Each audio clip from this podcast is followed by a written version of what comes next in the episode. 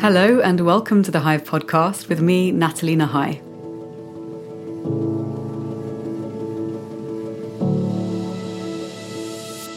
In this fifth season, I'll be exploring how we can change the ways in which we relate to and structure our existing systems so that we can build towards a more resilient future.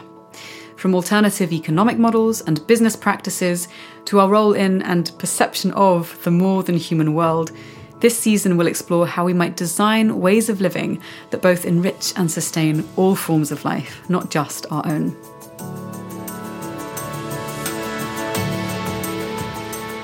For more information, you can find additional resources and links at nathalienahai.com forward slash the Hive podcast. And you can also reach out to me on Twitter, Instagram, and LinkedIn at Nathalie Nahai. Thanks for listening, and I hope you enjoy the show.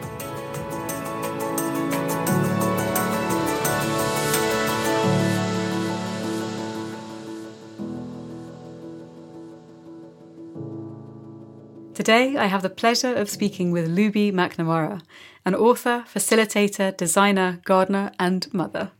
Having discovered permaculture in 1999, Looby was deeply inspired by the collaborative learning environment and the focus on emerging solutions through collective wisdom, and she has since written four books connected with these themes Cultural Emergence, People in Permaculture, Seven Ways to Think Differently, and Strands of Infinity.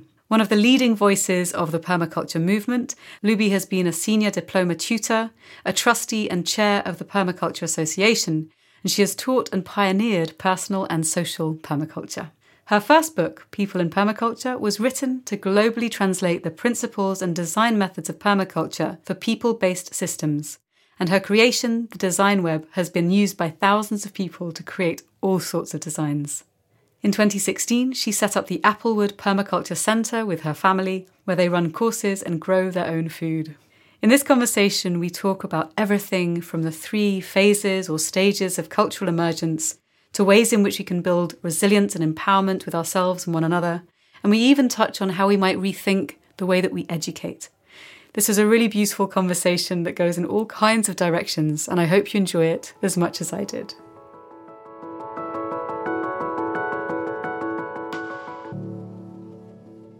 Looby, thank you so much for your time and for being in conversation with me today. Yeah, thank you. It's lovely to be here. So, I'd like to start. I'm going to invert the questions that I usually begin with, but I'd like to start by asking about this book that you recently released, which is called Cultural Emergence A Toolkit for Transforming Ourselves and the World, which draws upon your great experience in permaculture design, systems thinking, and also the lineages of Indigenous wisdom. Can you tell me a bit about what cultural emergence means to you and perhaps what moved you to write the book? So, as, as you said, I've been involved in permaculture for two decades now. And permaculture comes from this tr- contraction of the word permanent agriculture and permanent culture. And for a while, that question of permanent culture has been fermenting with me of what, what does that mean where do we where are we trying to go with that and uh, my work in 2012, I published book, People and Permaculture, and that really focused on the people care ethic of permaculture and how we can use design to eh, design our individual and collective well-being and how we can make permaculture relevant to everyone. And then through that in 2016, I was invited to collaborate with Jon Young, who has got a lineage in deep nature connection and Indigenous elders in the US. And um, we came together and we, we actually said, well, instead of doing my bit and your bit, well, let's see what emerges, what's, what's the new territory we can go into. And we looked at what are what was the commonalities of our work and what was the, the vision that we both held. And we realized that it, it is about this emerging a new culture that actually, that when we look at it as the question of are we connected to the more than human world? Are we empowered in our own lives? Are we healthy? These are cultural questions, individual well-being sits within a cultural context and so when we start to adapt the cultural context we're in then we have capacity for growth and regeneration this um, phrase of re- regenerative culture is one that's getting used more now. It's kind of replacing sustainability, and we're sort of saying, well, actually, it's not sustainability we want, it's regeneration. So, how do we regenerate, and what does that actually mean? And so, I've pulled it down into it's creating cultures of personal leadership, collective wisdom, and planetary care. Mm. So, then connecting with that idea of regeneration and some of the cultural context you've described, from your perspective, maybe from that perspective, what do you think may be happening in the global human psyche right now, if we can use that frame? So we have three phases of cultural emergence, and there's practices that activate all of these phases. And the three phases are challenge and awaken, move and invigorate, nourish and empower. And when we have a balance of those, then we're moving into this fertile emergence where you know health and prosperity and wellness and creativity and empowerment and um, all of these things can emerge. But we need a balance of those, uh, and if we have too much of one, then it it can sap our energy rather than regenerate us. And that's a balance over a day, uh, a week, a month, a year a lifetime even um, and that balance is different for each of us but i think there's a collective at the moment a collective imbalance and we've got too much of the challenge and awaken so the challenge and awaken has practices of awareness of culture so this is really a lot of the unseen patterns of our of our culture the values the norms the parameters the beliefs they're all being uh, shifted around and a lot of things that were unseen uh, um, and maybe unspoken have kind of come to the surface. And another of the practices of cultural emergence that connect with the challenge and awaken phase is pattern disruption. And every single one of us on the planet, I, I believe, um, has had huge pattern disruption over the last year with the pandemic. Mm. Uh, and so we're trying to kind of reform what's happening. And I think on a uh, uh, you know, on an individual level, maybe even a community level, there has been some of the nourish and empower and the move and invigorate, but on a collective level, that isn't really happening. I would say on a you know on a big scale, the you know, you know the government's narrative isn't around empowering the people. It isn't about supporting us emotionally. It isn't you know so it, it, it there's a there's a, a lack of that and there's also a lack of the move and invigorate the like okay how do we design our way out of this how do we design more resilient systems how do we um, adapt the systems that we've got so that they're more functional for the purpose, for the time and context that we're in? And so that's what I believe is happening. We're just, we're actually getting too much challenge and awaken, and it isn't being balanced by the other phases. Mm, that's such a fascinating perspective. Yeah, I mean, it's quite simplistic, but then that, I think there's actually quite a, a, a truth in that simplicity. And so I'd like to pull on the thread of resilience which you which you mentioned as one of the themes and it's something that you explore in your work as well this idea of building individual and also collective resilience and it feels to me particularly poignant at this moment in time given all the challenges that we face what are some of the ways in which we can support ourselves and others to proactively adjust to change and transitions especially when they are so complex and hard so uh, resilience is used in kind of quite a few different ways. And to pull that down, I like kind of pulling these complex terms into sort of simple categories that do interconnect and overlap, um, but I find them helpful. So I think there's resilience in terms of our attitudes and our thoughts, so our mind resilience. And then there's the practical resilience strategies like You've got rainwater butts, you've got food growing in the garden, you've got multiple ways to heat your building. And so there's the practical resilience, which permaculture is very advanced. You know, that's uh, is very much a focus of permaculture design is creating practical resilience strategies. And then there's another third level of community resilience as well. So taking it out from the individual into how do we function as a group, as a family, as a community, as a country, you know, taking that out. And first thing as well is to then think about what is the type of resilience that we're looking for. So is it that we need more resilience in our thinking or more resilience in our community or more practical strategies? And of course, we need a balance of all of those things, but sometimes even if you have food in your cupboards and food in your garden, if you're not tuned into feeling resilient, then you, those can be quite blind to you. Those, you know, the, those abundances that you have of, you know, water coming out of your tap, clean coming out of your tap can be really mm. blind to you if you haven't got the, the thinking strategies that support you to appreciate that and to recognize that it is a privilege that not everyone in the world has. And then it's also a case of, in terms of resilience, this thought of are we trying to get back to where we were or are we trying to move forward, transformative resilience? So Chris Johnstone talks about um, this in terms of, yeah, is it adaptive resilience? Is it transformative resilience? Is it bounce back? Are we bouncing back? Or are we bouncing forwards? Or are we bouncing with?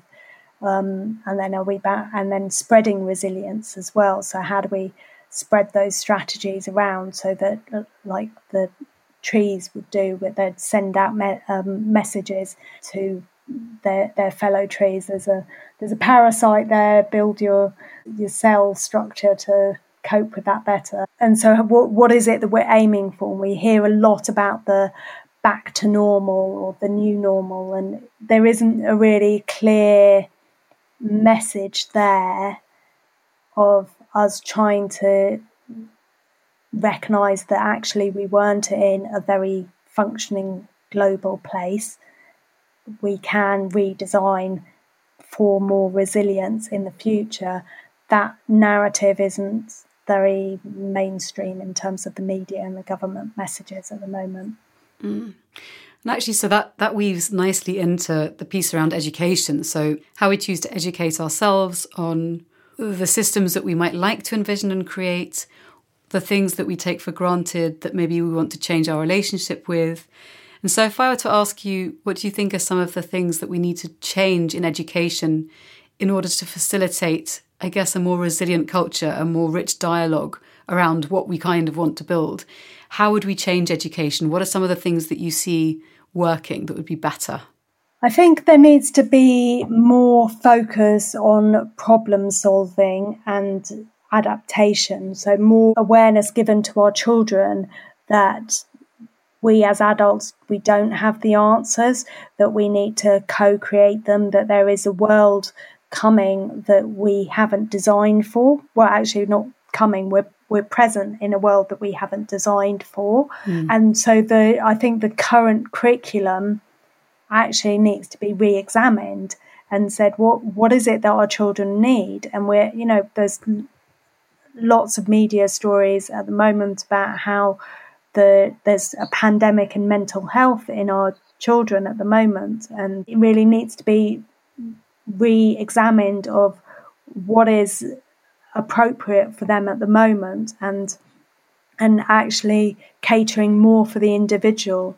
So at the moment in the UK, children are required to be online with their lessons now between nine and three thirty, which is a long time to be on a screen. Mm. That sense of actually, mo- you know, moving from one class to another, it works in the school, but at home, actually it doesn't work. And you know maybe this is working for some children who need the discipline but then not other so, uh, uh, some other children who maybe would like to learn from their parents who are working at home and could do some apprenticeship with their parents or some more project based work so that they're like okay can i learn to weave baskets at the moment? Or can i you know can i go deeper into one particular topic. And through that, if people, if the children were allowed to do that and allowed to follow their own interests, which is what home education is, uh, you know, is based on really as um, you know traditional home education, not not school children just stuck at home. Um, uh, if they were allowed to do that, then what we would find is a lot of surfacing of gifts. That there would be a lot of children that mm. would really discover you know uh, uh, what they really love to do you know there'll be some children who become expert football players because they're allowed to go and spend three or four hours a day kicking a football around where and then you'll get other children who become amazing guitar players or artists or you know some that really love reading books some that will write a book in this time some who will you know uh, actually really discover how to meditate and sit and be quiet and connected. So I think the education system needs to be redesigned so that it isn't so goal orientated and exam orientated and output orientated and just allows children to find their own learning path so that they're, be, they're leaning into their own resilience. Hmm. I love that idea. It makes me think of the Montessori schools and the Steiner schools that really give greater latitude to children and young people to dive into the areas that they're they're most drawn to, that they have aptitude and, and passion for. Yeah, and then through that, you know, it doesn't it kind of doesn't matter what that is, but through finding that passion, then that builds confidence. Then that builds that idea that actually through practice, through commitment and motivation, they can learn something and they can go deep into something, and that will give them the confidence for then whatever next they want to learn, rather than um, you know the schooling it gets you. You, you know the furthest you can go is is as far as you can go to get your A grade in that exam, whereas actually you know, it's quite a narrow train track that kids are on to get to their exams, whereas this is mu- much bro- broadening the fee- field widely. And I think that will really help children's mental health as well.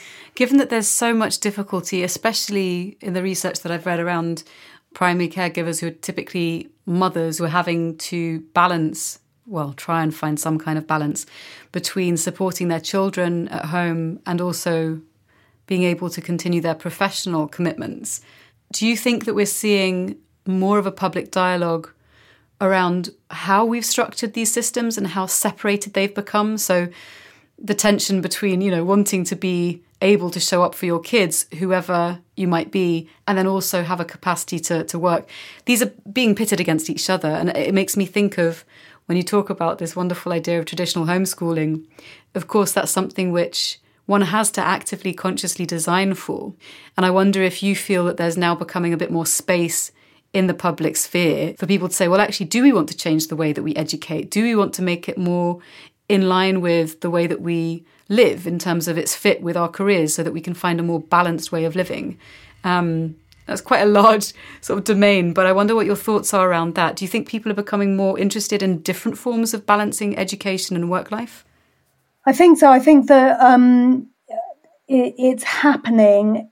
Um, I think, unfortunately, that the the places where those thoughts are happening are then not able to get out. So I I'm sure it's happening within households around the world of just going of questioning it, at, but then being trapped in whatever work situation we're in and what and whatever government guidelines are coming down to how our children are being educated, and there isn't enough consultation there to really work out what what is the best fit. What, how would how can the teachers redesign it, let alone the parents? So I think it's it's quite a slow trickle down at the moment. So I I think there is a lot of um, discontent um, I, am not sure that that's translated yet into what is this opportunity to redesign our education systems and how do we actually do that? I don't think that's really come through the narrative as yet, um, apart mm. from in small pockets. I'm sure every parent, teacher, and child up and down the land um, has, you know, has been considering that it's you know it's not working. It's not it's not a good fit at the moment, and it will change as well. And there's a lot of people who are still kind of waiting for schools to go back and things to get back to how they were and yeah, so I think there's a lot of people that are kind of just waiting at the moment. Yeah, and I think that's the thing, especially when there's so much uncertainty, it's hard to know what to do next. And I think one of the things that comes up in conversation a lot for me with with my peers and friends is you know if you're if you're in a position where you're lucky enough not to be having to support others, whether it's young family or dependents of any kind or, or, relatives, whatever it might be, if you have the bandwidth to start engaging with these kinds of questions, then maybe that's a responsibility we can take on to at least sow the seeds for these changes to happen, for there to be more flexibility. Do you feel that we're seeing a shift in terms of the values that we hold whether it's through the leadership of younger generations engaging in conversations about life balance, or in general response to the crisis, that our priorities have somehow changed in the last 12 months? I think so. I think there there has been way more kind of questions around that that have arisen around global inequalities, around local inequalities, access to food, to education, to healthcare, different valuing of jobs. Um, so jobs that were labelled as unskilled and um, before the pandemic suddenly become key workers. Um, so that I think there has been this revealing of values. Um, I think there's a process going on of kind of revaluing and how do we how, how does that revaluing echo out into pay and where we funnel our resources, uh, I think that's a process that's that's happening. But there's definitely way more questioning of values because there's many things that were unseen below the surface that we were actually living our lives by, our policies by, that we didn't question before. And there has been more questioning going on now, which is the first step in realigning mm. them.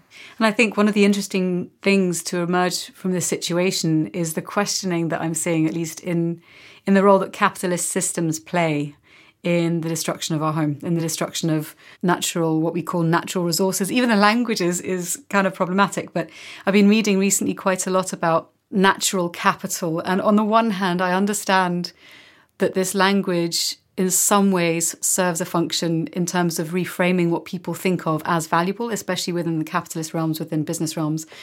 But the other part of me really winces at the thought that we have to point towards something and its worth in terms of what it can give us, what it can do for us.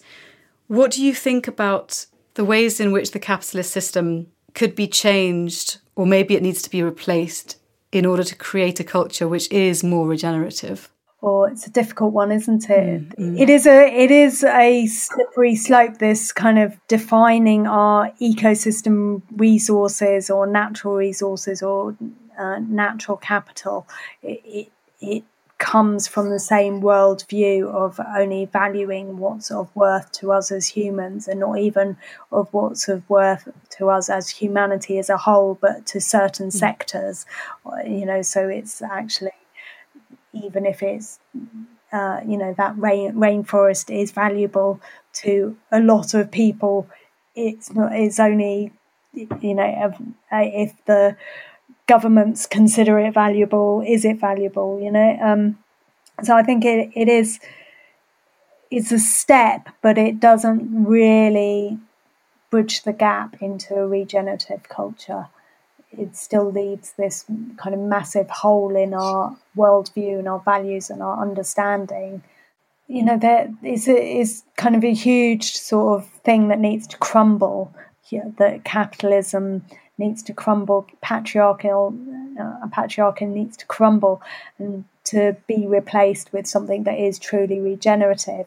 And that is a lot of work for for a lot of people to come to terms with that and to realize that it will actually benefit them them and future generations more. Mm. I think just as you're saying that, I'm thinking in principle, I love the idea, but then how do we begin to do things like, you know, I'm looking at my my setup in my podcast room. I've got a microphone that I paid for and a laptop that someone or that many people made, and it's that kind of leaping into the great unknown, the need to be able to envision some other way of creating what we need and what we value that doesn't exist currently now. How do we begin to do that? Do you think it is a question of creating conditions in which we can start to be innovative along a different set of values? Do you think it's something which maybe our generation won't solve, but we'll be able to lay the groundwork for? Well, we're certainly coming to a kind of point in human history where actually we need to solve these problems um, rather than thinking that a future generation will. You know and i think this is what the pandemic has shown us is that we can't wait. The crisis is here.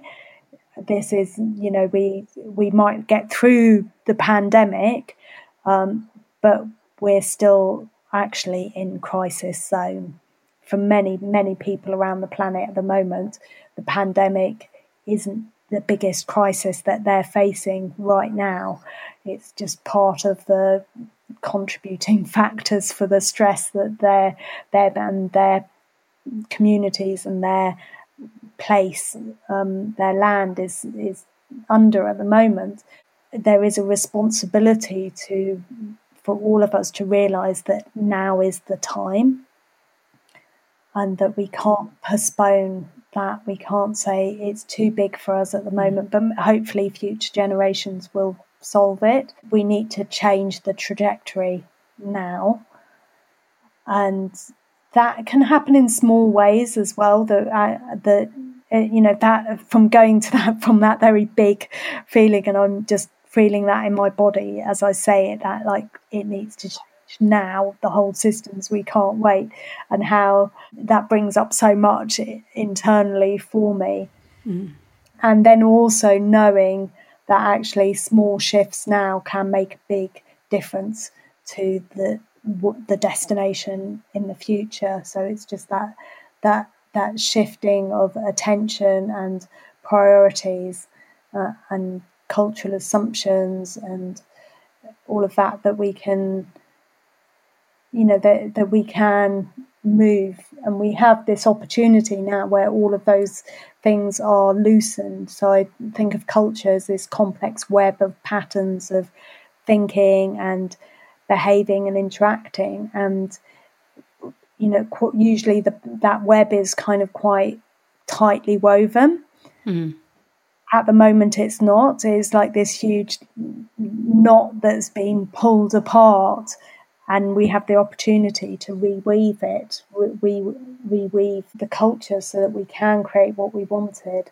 I love the imagery there of of this web that's kind of condensed into a knot, and that now there is greater mobility within it for us to start to pull out those threads and reweave. It's funny because when I was starting to research my book last year, I found that when I was reaching out to people, there was a period, especially towards the beginning, where there was just this sense of great openness towards having conversation. And I think it's actually, even though people are busied now and starting to try and find ways to cope or get back into some sort of rhythm, certainly within the business side of things, there does seem to be still this openness, this creativity, this curiosity in how we might change how things are. And so I wonder, in relation to your work, you've written about how we might design systems that are more generative than those we currently rely upon.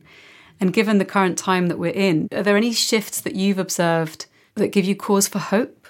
Yeah, we use this word design, and I think when we actually do follow design processes, so we, um, permaculture is very much based on design. It's about visioning, identifying limits, resources, patterns, um, you know, finding out what our needs are. When we actually go through a design process, then what can emerge through that is really powerful and we can manifest. And and that is you know manifesting maybe sounds like a kind of new age word but actually we're manifesting all the time. We're bringing things into reality and you're doing that with a business. You're saying okay i want to run a business. I need to you know manifest customers here um, and so i think for for me the hope is that actually when we do that, when we do follow a design process, things will emerge ideas, uh,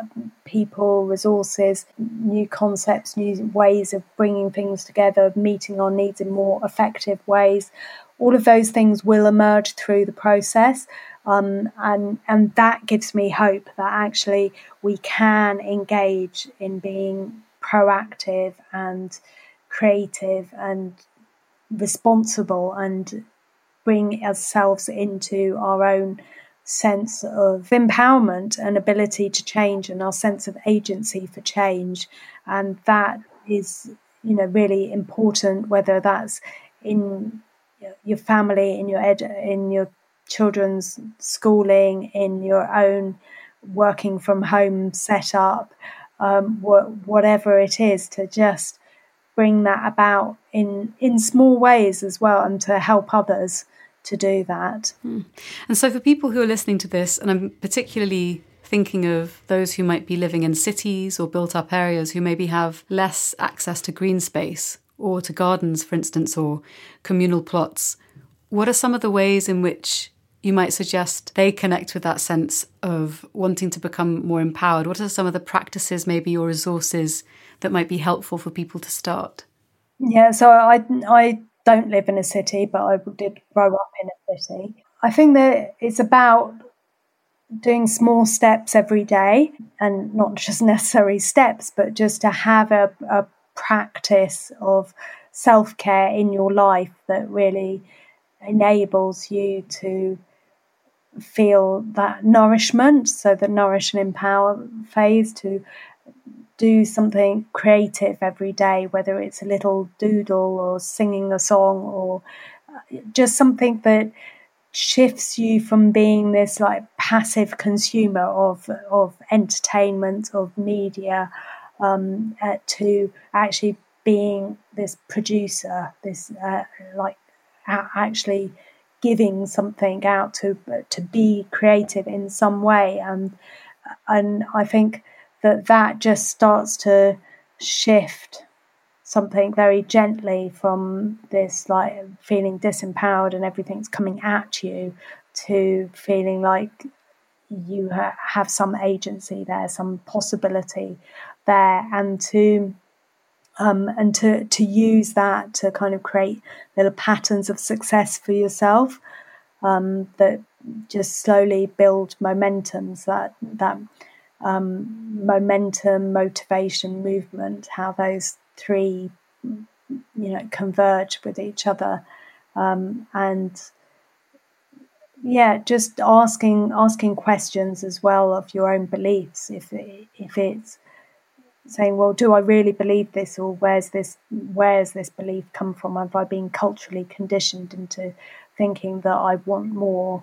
Uh, yeah, and then a, a third um, thing. So one is kind of being self care and being creative and being a producer. The other is kind of questioning things, questioning your own thinking all the time, so that you start to recognize what is kind of what is inherited cultural conditioning and what your actually own beliefs and values are.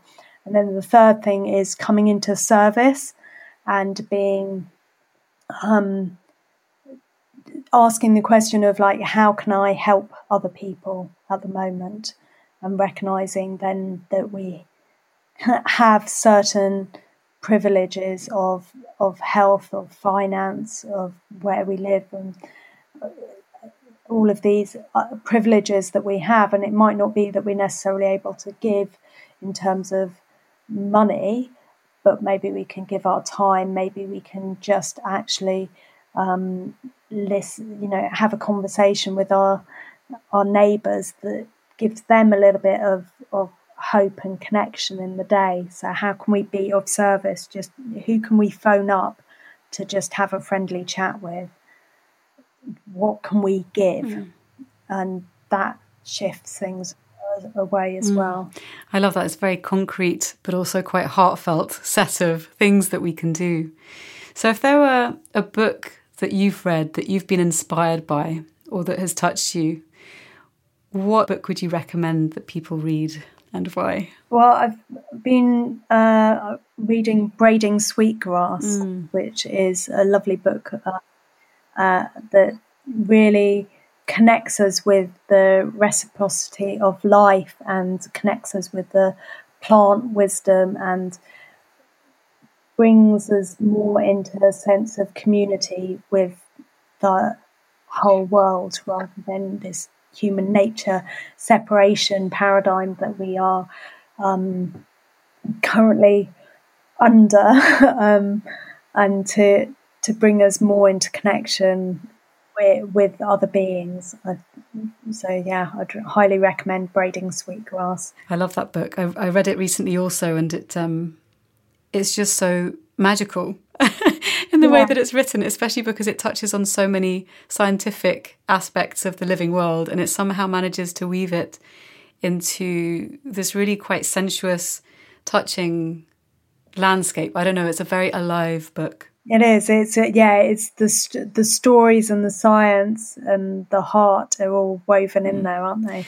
And so, if I were to ask you what you would like your legacy to be, how might you begin to answer that? Oh, that's a, a, big question, interesting question. when I started teaching permaculture, or sort of a few years after I started teaching permaculture, I realized that there's a limit to how many people I can teach, and that I needed to go to the next layer of doing permaculture teach trainings so that I'm training people to teach.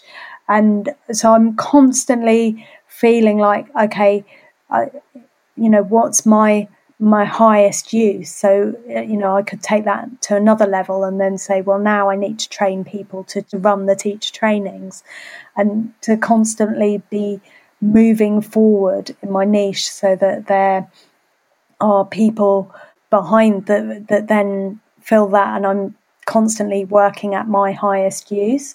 So I'd like to feel that there is this uh, the, this legacy of people who can teach cultural emergence, can teach um, permaculture, that uh, of cultural emergence designers that are engaged and feeling empowered to share. And yeah, that would be that would be lovely to feel that there's all these people, that there is this team of people that could carry on the work that I've started, mm. carry on and evolve it. And the thought that they are expanding into edges that I wouldn't be able to reach, so that they uh, that it's not just they're doing what I do, but they are doing what they can do to their highest use as well. So it's just encouraging us all to be working to our highest mm. use. I love that image, and it's a lovely way of phrasing it as well. So, if I were to ask you what question you might like people to dwell with at this moment in time, what would you suggest? What is my gift that I can offer to the world in this time? And then consider how that could be a contribution to the world. Because sometimes we get caught up in trying to imagine what the world needs. Uh, and actually, then that kind of maybe leads us into jobs or places or responsibilities that don't match our gifts.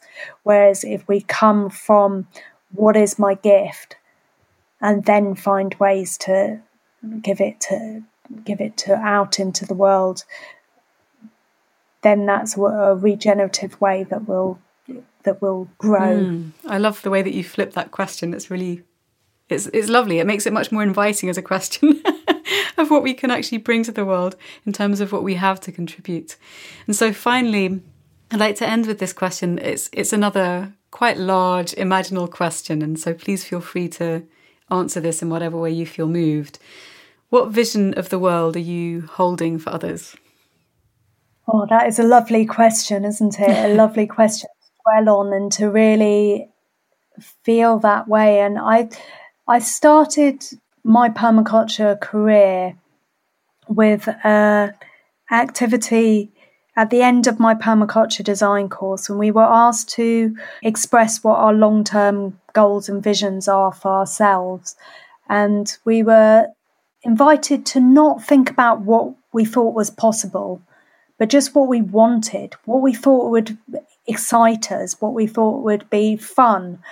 And I put out into the world, I, I said, a bit, I was following the what would be fun. And I said, oh, I'd like to t- teach permaculture in the future because I've just had so much fun here on this course. Uh, and I didn't put that out into the world as a, a you know, a pathway, a design, a, a strategy. Um, you know, I, I just said it quite flippantly, actually.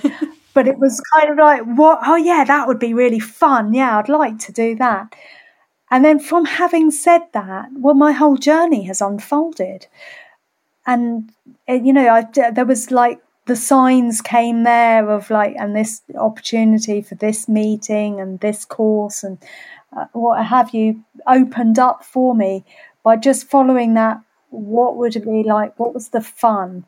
And so I, I think for us all with our visioning, how can we express this what we feel would be fun, would be healthy, would be nourishing, and to really let go of the, well, that can't happen, that, you know, that isn't possible, that, yes, but, no, I can't, no, not, that will never happen. All of those limiting phrases, and to just express for ourselves what we think would be possible.